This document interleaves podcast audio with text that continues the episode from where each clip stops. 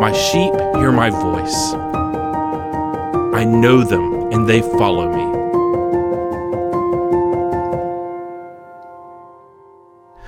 I give them eternal life, and they will never perish. No one will snatch them out of my hand. My Father, who has given them to me, is greater than all. No one is able to snatch them out of the Father's hand. I and the Father are one.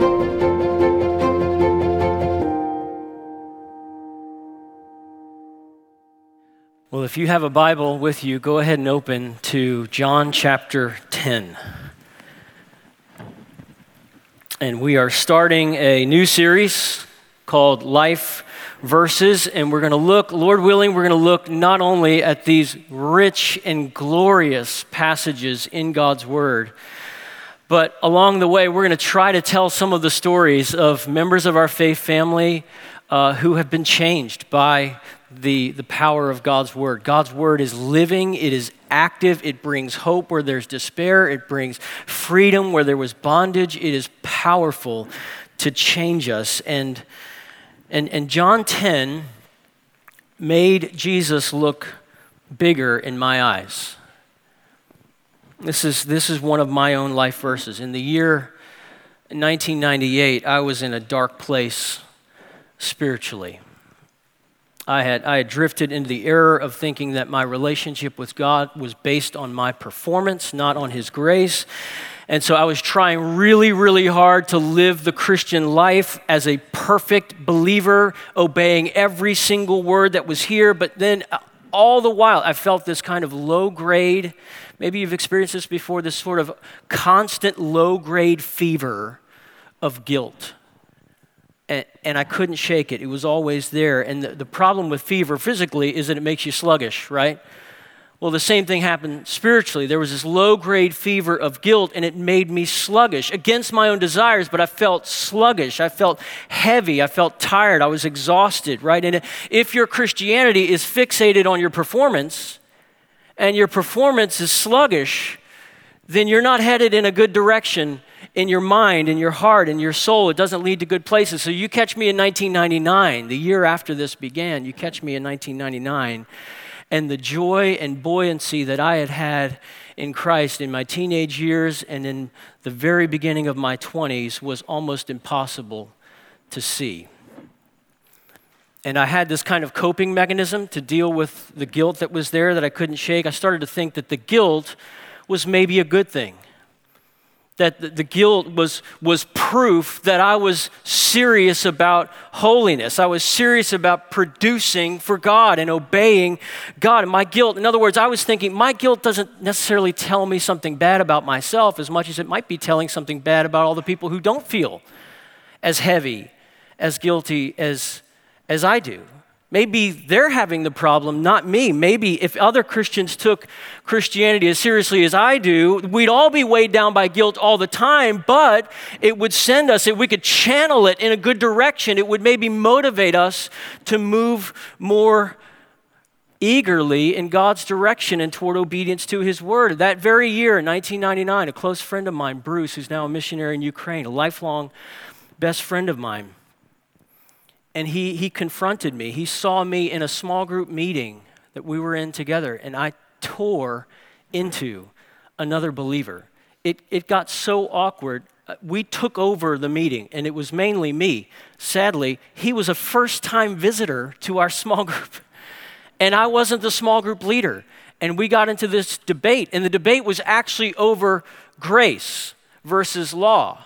And I was the law guy, and he was the grace guy. And I was actually, at this moment in my Christian life, I was actually, and I'm saying self consciously suspicious of the word grace. You said grace, I said cheap grace. That was the first association with grace was cheap grace. And I became so obsessed with holiness. And, and to me, at that point in my life, in 1999, if grace was your favorite word as a Christian, I considered you to probably be a slacker. And, and I read authors who helped me go further into this. I read authors who gave the impression that the kingdom of God was extremely small and getting ever smaller. Matter of fact, it felt like when you come to the end of the book, maybe the only believers in the world were me and the author. It was just, it was extremely small, how tight it was, how small the group of Christians on this earth really were. And looking back, Christianity, it, I didn't feel this in that moment, but looking back on the dryness that was there, my, my soul was so chapped. It was so chafed. I was so dry. And I felt like the person who's, have you ever seen the person who spins all the plates? Right? And they're running back and forth. They get one plate going, they get another plate going over here, and then they're back and forth, and they put another plate, and eventually they've got eight plates spinning, and they're just running, running, running back and forth, just keeping the plates up and spinning. And, and I, I, thought, God loves plate spinners. That's what we do. That's why we're here. He loves to, he smiles bigger. The more plates we get going, the bigger he smiles. And when you start to think that God loves plate spinners, the sound of falling plates will mess you up.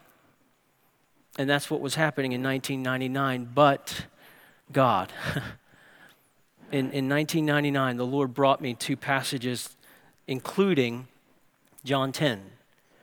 Ephesians 2, Philippians 3. And I started to remember things I had heard as a child when my spirit was buoyant with, with joy in Jesus. I remembered God so loved the world that he gave his only Son so that whoever believes, believes, not spinning plates, whoever believes will not perish but will have eternal life. In that same year, after that, in that same season, some friends invited my wife and I to attend a, a Christian conference with them. And we, we stood at that conference and the song that came up in the very first worship service of the conference was a, a, hymn that I had never heard before. We, I grew up, we sang certain hymns, but there were other ones I wasn't familiar with in my church upbringing, and this one I had never seen before. It's become one of my favorite hymns, and the text was this I read this on the screen for the first time. Guilty, vile, and helpless, we. Spotless Lamb of God was He. Full atonement, can it be? Hallelujah. What a Savior. And I remember that like it was yesterday. I, I, stood there looking at that screen. My lips were shaking so much I couldn't actually sing the words, but I just looked at the words through tears. And assurance of salvation for those who trust in Christ was a new idea for me in 1999. I felt like, maybe you've experienced this before, I felt like I got saved again.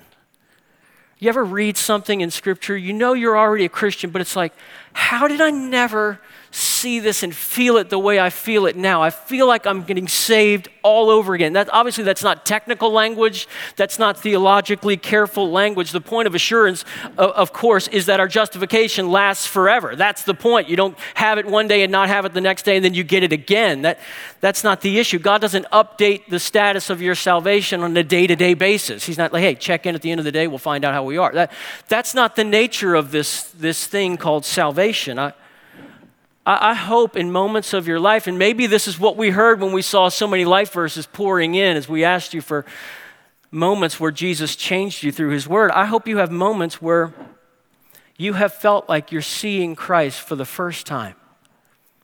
Like it's brand new, like you're a day old in Jesus. Eh, you know, where Jesus, it looks like he got bigger. I know technically speaking, he doesn't grow, but it just, you saw him in a new light, and he just looks bigger than he ever has before bigger, brighter, more beautiful, more powerful, more awesome than he ever did before. And it was 1999 that this became a life verse. John 10, 27. My sheep hear my voice. I know them, and they follow me. I give them eternal life, and they will never perish. No one will snatch them out of my hand. My Father, who has given them to me, is greater than all. No one is able to snatch them out of the Father's hand. I and the Father are one. You know, the trouble with trying to earn favor with God by performance is how do you know you've performed well enough? Right? Isn't that that sort of barbed question for us when we start to think that our salvation depends on our works?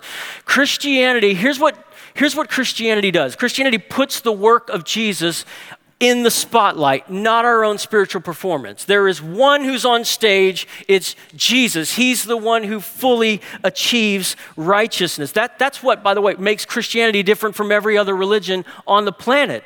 Jesus is the only one in the spotlight. He's the one who's doing all the work. He accomplishes our salvation, lock, stock, and barrel, from, from front to back. He's the author and the finisher of our faith. Religion, what does religion say?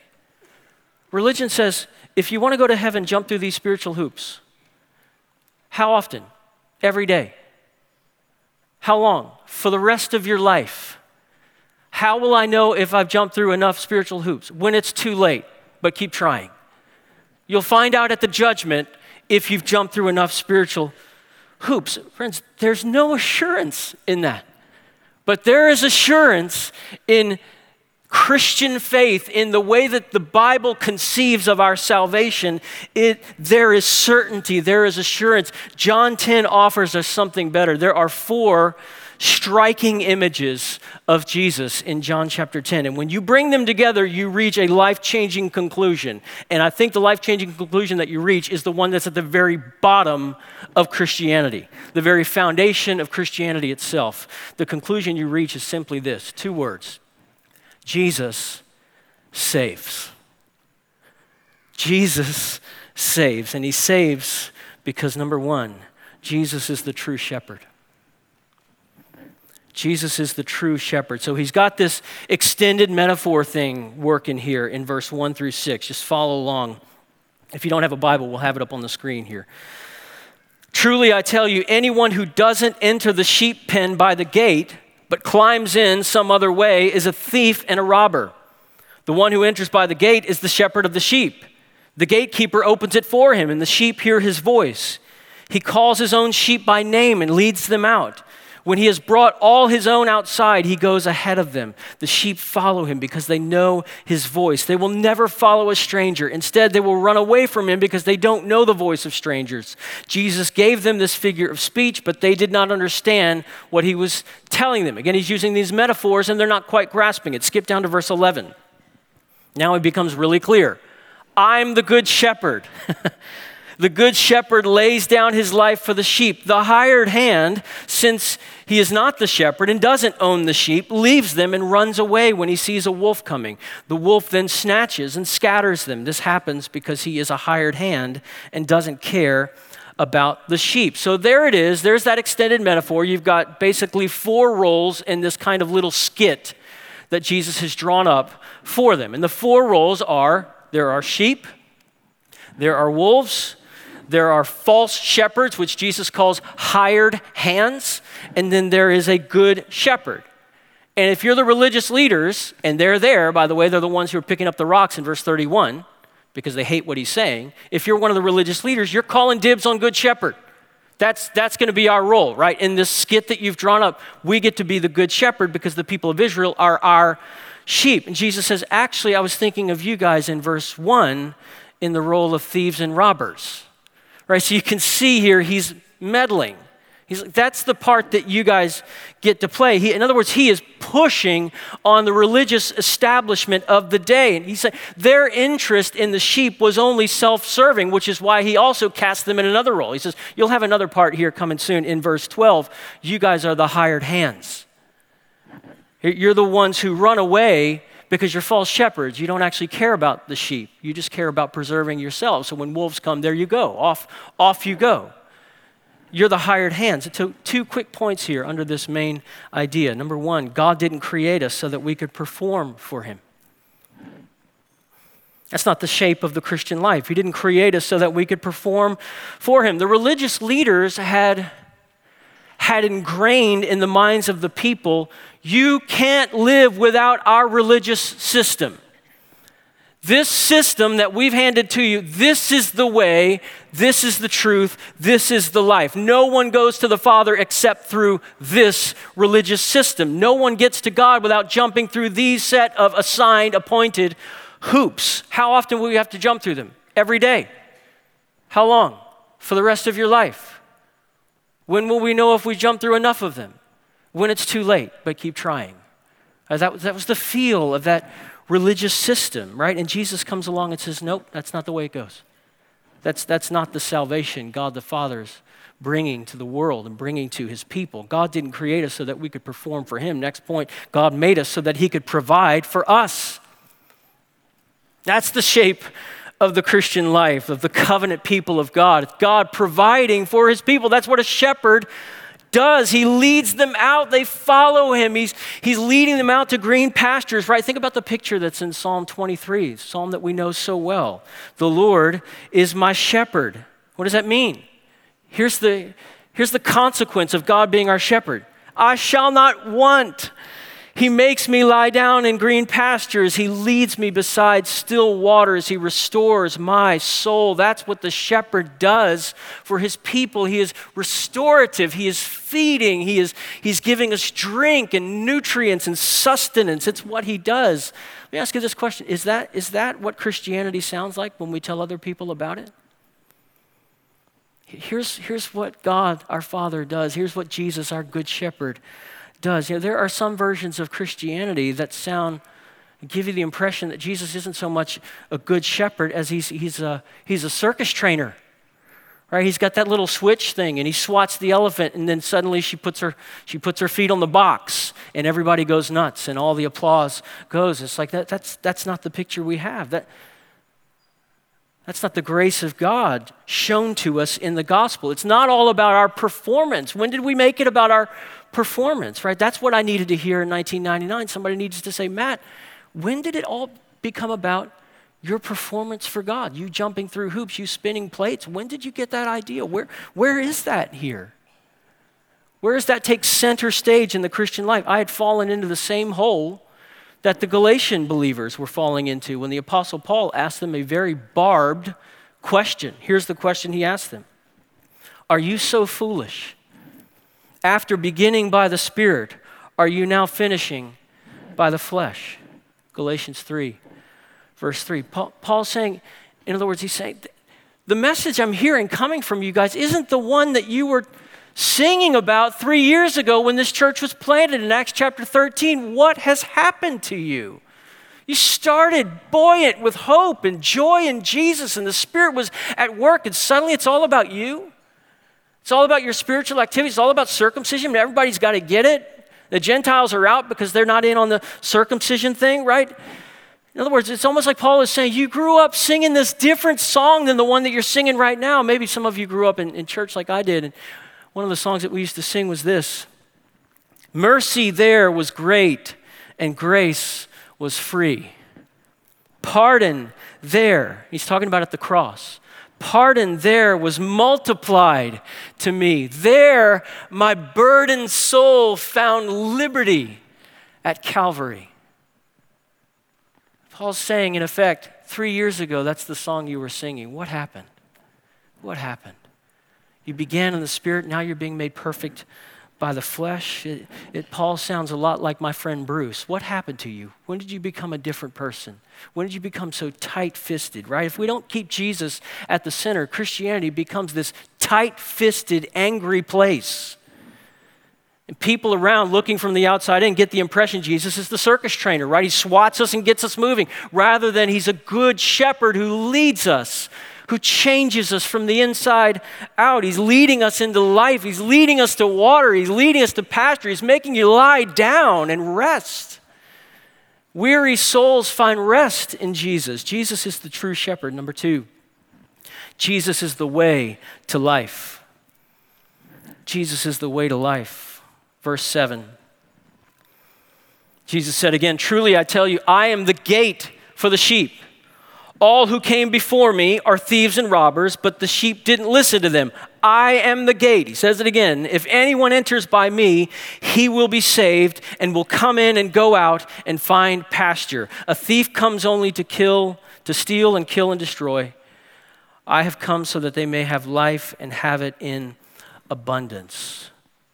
This is in your notes. When God opens our eyes to the truth, we realize Jesus doesn't steal life, He gives it. He doesn't steal life, he gives life. throughout the Gospels, Jesus is sort of picking fights with these religious leaders. His word to the self appointed gatekeepers of religion is this this whole system you guys have concocted is bent. It's, it's not the original article. You've hijacked a beautiful story and turned it into a living nightmare. This wasn't the story from the beginning. And Jesus said to them, You put weights around the people's necks. By the way, you aren't wearing those weights, but you sell them to the people. Right? Re- religion in that context was, uh, was good business.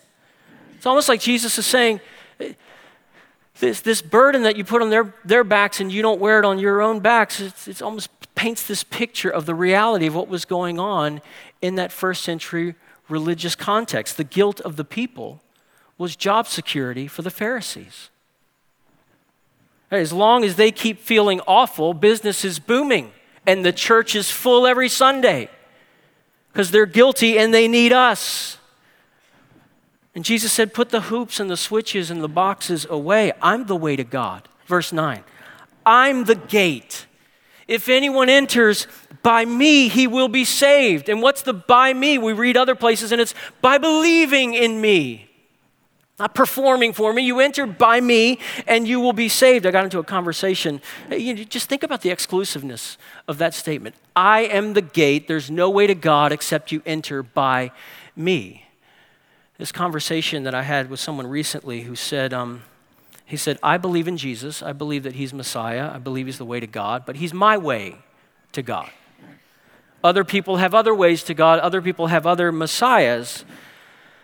And uh, I said, Can I ask you a couple questions just to draw you out and, and hear more about where you're coming from there? Because um, I understand when other religions uh, might be willing to say that there are many ways and Jesus is one of them, and they can say that and still be consistent within their own religious system and understanding. But, but your Messiah is Jesus you claim that your Messiah is Jesus. So what if I could, I asked him, what, what if I could take you to places in the Gospels where your Messiah says there are no other Messiahs?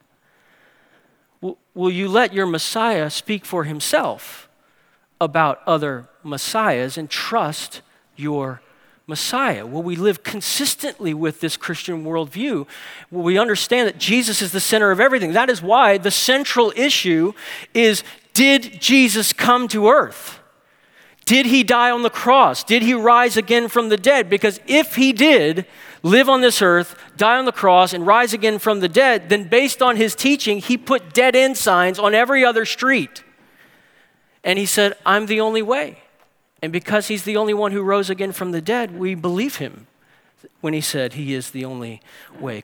Look, Christians insist that Jesus is the only way to God, not because we're narrow minded. Christians insist that Jesus is the only way to God because Jesus insisted on it first.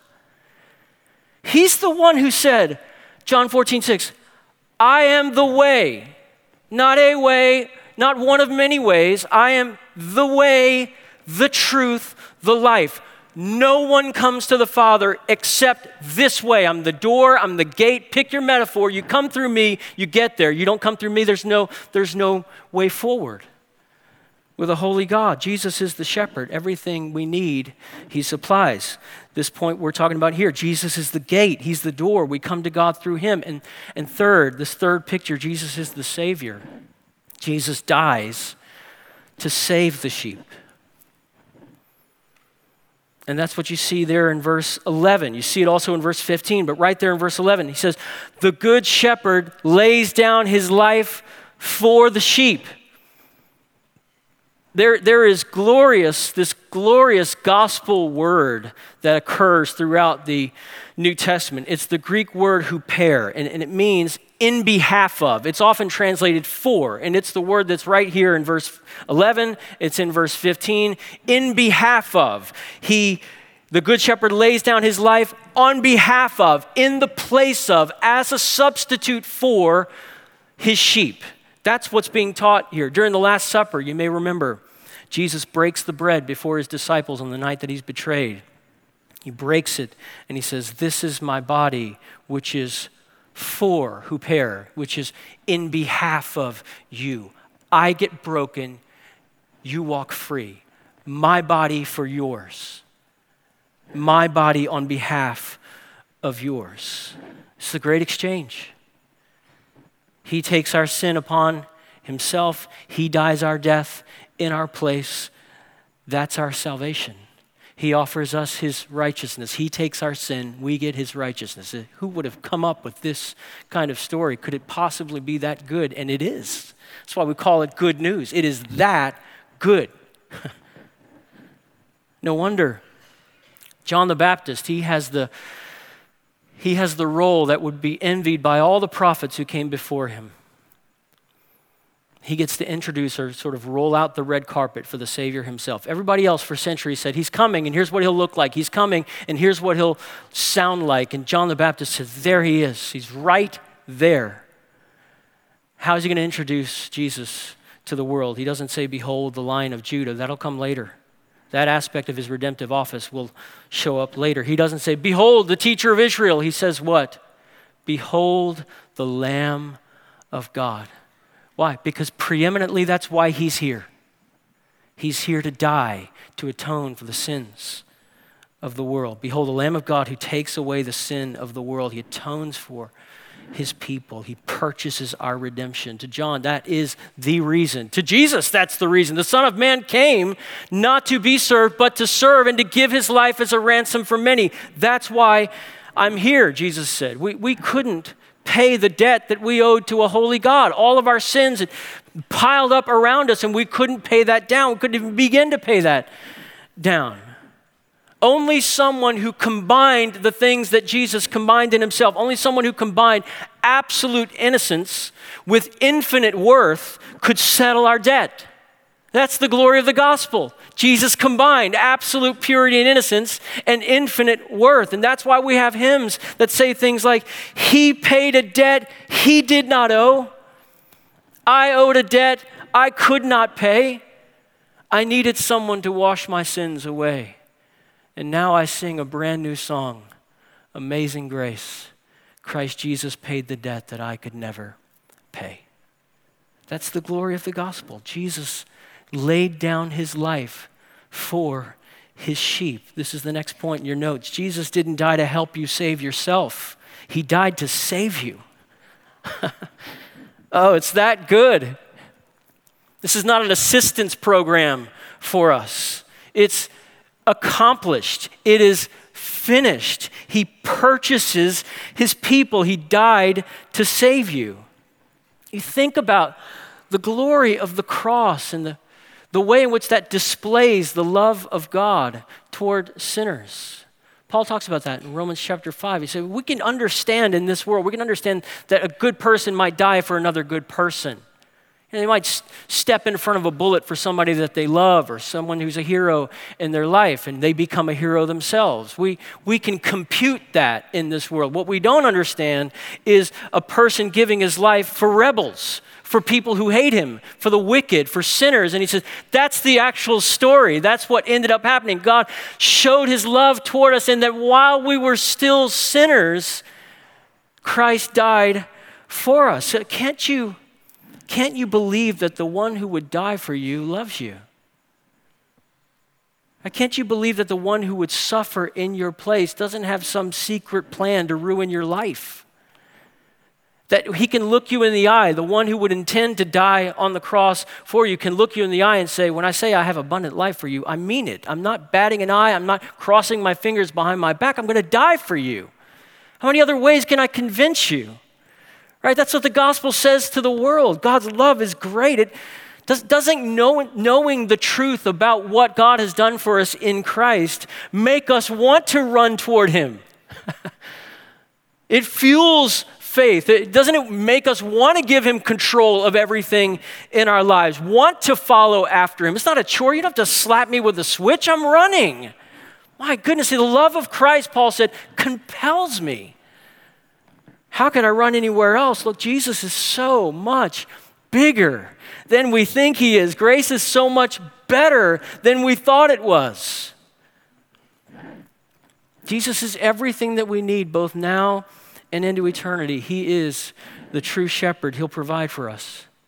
He's the way to life. He doesn't steal life, He gives it. He And then he dies for us in our place. He, he takes the worst part of your story, the sin, the brokenness, he takes the collateral damage, all of it. He takes it and he puts it on his chest and he bears it in your place and, and he rises again from the dead to give new life to his people. That's the, that's the central message of the scriptures.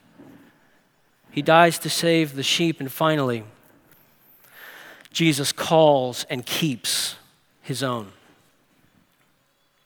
He calls and keeps his own. In verse 27 through 30, Jesus' sovereignty is showing.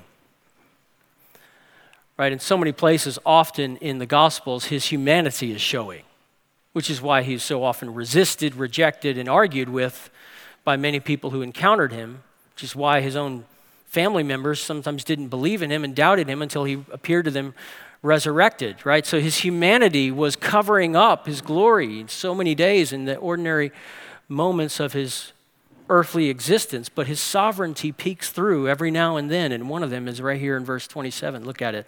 My sheep hear my voice. I know them and they follow me. I give them eternal life and they will never perish. No one will snatch them out of my hand. what powerful words Jesus says here. What confidence. No one can take them from my hand. I'm giving them eternal life, and no one can snatch them out of my hand. Earlier in this chapter, we hear a similar sound. Look down in verse 14. I am the good shepherd. I know my own, and my own know me. Just as the Father knows me, and I know the Father, I lay down my life for the sheep. Verse 16, but I have other sheep that are not from this sheep pen. I must bring them also, and they will listen to my voice. Then there will be one flock, one shepherd. Two, two points here that lead us to worship, lead us to see Jesus is bigger, more awesome, more powerful than we ever realized. Number one, Jesus is an omnipotent Savior. Omnipotent just meaning all powerful, capable. He can do it by himself. He can work unilaterally in his world and make stuff happen. He's an omnipotent Savior. Verse 16, these words, they will listen to my voice. Don't you love it when Jesus talks like that? I love it when Jesus talks like that. He, he doesn't say, There might be one flock, I'm sure hoping. Know, I hope someday there's one flock. I hope so. I dream of a day where there's one shepherd. No, that is not the way Jesus is talking. He doesn't say in verse 16, I fully intend to bring in other sheep. We'll see if they come or not. He is not using if language. It's not a hypothesis. There's no question mark about what's going to happen next. He says, I will speak, they will come. They will listen to my voice. There will be a flock, there will be one shepherd. They will listen. God's word will not return void. The prophet Jeremiah speaks of the attributes of God's voice and God's word. He says, God's word, he reaching for these metaphors. His word is like a hammer that shatters rock in pieces. The hammer comes down and the hammer doesn't break, the rock breaks. Actually, whatever's under the hammer breaks. It's efficacious. It gets things done. It shatters things when it comes down. He says, he says it's like water that comes, like water that comes down and the ground gets wet. It's like, it's like a, a pot that comes to boiling. It's like fire and everything melts before it. God's word has that property of it gets things done. It doesn't return void. It accomplishes what it's sent out to do. One of my favorite psalms for that reason is Psalm 29. I love Psalm 29 because it's basically the resume of God's voice the resume of God's powerful word. Here's what it says The voice of the Lord is above the waters, the God of glory thunders. The Lord above the vast water, the voice of the Lord in power, the voice of the Lord in splendor. The voice of the Lord breaks the cedars. The Lord shatters the cedars of Lebanon, the hardest cedars in the known world at the time. And he says, He speaks and it just splinters, just toothpicks, the cedars of Lebanon. Verse 6 He makes Lebanon skip like a calf and Sirion like a young wild ox. The voice of the Lord flashes flames of fire. The voice of the Lord shakes the wilderness. The Lord shakes the wilderness of Kadesh. The voice of the Lord makes the deer give birth and strips the woodlands bare. In his temple, all cry, Glory. what an awesome thing, God's word. What an awesome thing, God's voice. And here's Jesus speaking, and he is the Logos, he is the incarnate Word. He has that kind of power in his voice. We, we pray, right? Just a moment ago, we're praying for the Bugner family. We pray for the nations regularly, Sunday in and Sunday out. We pray for the nations, and sometimes maybe in our own hearts we wonder, will it ever happen? We hear reports of people who are working in hard to reach places in the world, and we find out guess what? Hard to reach places are still hard to reach. Update, they're still saying no, they're still resisting the gospel. It's still hard, clay, soil. Just you picture our friends out there just with pickaxes, just throwing it into the ground, it's just bouncing off. And maybe sometimes in our hearts we have these doubts of will it ever, will they ever believe? And then we remember what Jesus says here I have sheep that are not of this fold, that is, that are not of Israel. I have sheep among the nations. I have sheep that are not of this fold. I must bring them also, and they will listen to my voice. if we're ever tempted to think the resistance of the nations is stronger than the voice of an omnipotent shepherd, we read Revelation chapter 1, for example, and, and you see John the Revelator, and he's just reaching for language. He, he's struggling to describe what's before his eyes in this vision, and he's struggling to describe it. And you can hear the way he's struggling by these words as and like. It's like this, it's, it's like that. And he says this The hair of his head was white as wool, white as snow, and his eyes like a fiery flame. His feet were, were like fine bronze as it is fired in a furnace, and his voice was like the sound of cascading waters. He had seven stars in his right hand. A double edged, a sharp, double edged sword came from his mouth, and his face was shining like the sun at full strength. That's Jesus. That's the one who says, I have other sheep. I must bring them. They will come. They will come. You, you look at that picture in Revelation 1 and you just say, wow, wow, Jesus is bigger. Jesus is awesome. Try as they may to resist, the nations don't stand a chance. His voice breaks cedars, even cedars of Lebanon. Jesus is bigger. He's, he's, he's mighty to save. He's sovereign. I think about this by way of illustration. My, um, my own mom, some of you have had a chance to meet my mom. She occasionally is here in summertime. And, um, my mom is, a, is an elegant woman. She is not gruff. Um, she, is, she is a class act. Uh, I'm a huge fan of my mom. She almost never raised her voice in our house. She never really had to. There was a kind of quiet authority, and she didn't, she didn't need to. But, um, but like every other mom, she had a mom voice. Right? There were, there were volume capacities that she could pull out when the time was right, right? If for such a time as this, she could dig deep and, and draw from places who knows where. But it would just suddenly just be this booming voice. And I, I, had two friends on my street particularly my brother and i would play with greg bothman down the street about six houses down on our left and then ryan hennessy who's about four houses down and across the street. So when it was dinner time, we were, me and my brother were usually at one of their houses, or we were at the end of the street. We had a dead end street, and there was just a, there was a canal down there, and so we could play around in the grass. So we were mostly outside, my brother and I, and Greg and Ryan, and, um, and we didn't have cell phones for mom to text, and she wasn't going to walk all the way down the street and find you. So, so what did she do when it was time for dinner? Mom voice. That's, that's what she did. She, she dug deep, she opened the front door, and she said one word boys. That was it. She yelled boys, and we knew dinner, right? And to hear that voice at Ryan Hennessy's house, at Greg Bothman's house, to hear it was for a moment to think, maybe all the boys are coming right? It's just she yells boys, and it's like you could hear it around the city. Some boy at the airport just starts walking toward Elmwood Parkway. It's just this voice just rings out. She used her mom voice, and my brother and I came running. Well, Jesus in John 10, he has a shepherd voice. There's this special voice, this shepherd voice, and when he uses it in John 10, here they come.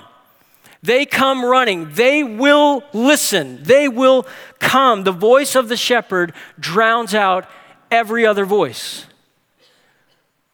If you think that you are beyond the reach of God's grace, you aren't.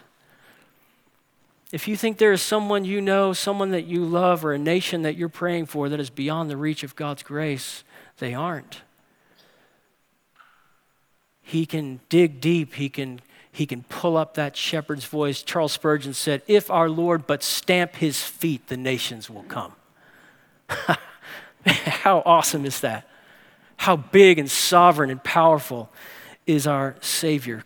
Christian friend, you think about this for your own life. Give, give God the glory for your salvation.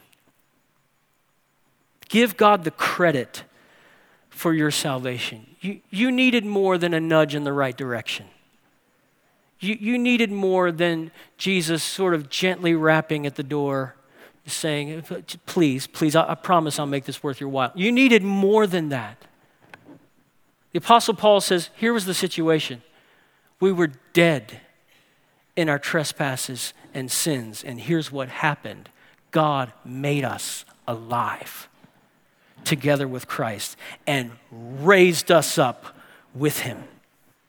Peter says it was the the Word of God that brought you to life. He says, You have been born again through the living Word of God. God spoke and you lived. James says, I agree. By his own will, he's talking about God, by his own will, he brought us forth by the word of truth. He spoke, you came. That's your salvation. And having been saved by the powerful word of God ringing in our ears, ringing in our hearts by the power of the Holy Spirit, Jesus then does what? He puts his arms around his sheep in John 10 and he says, No one can get them now.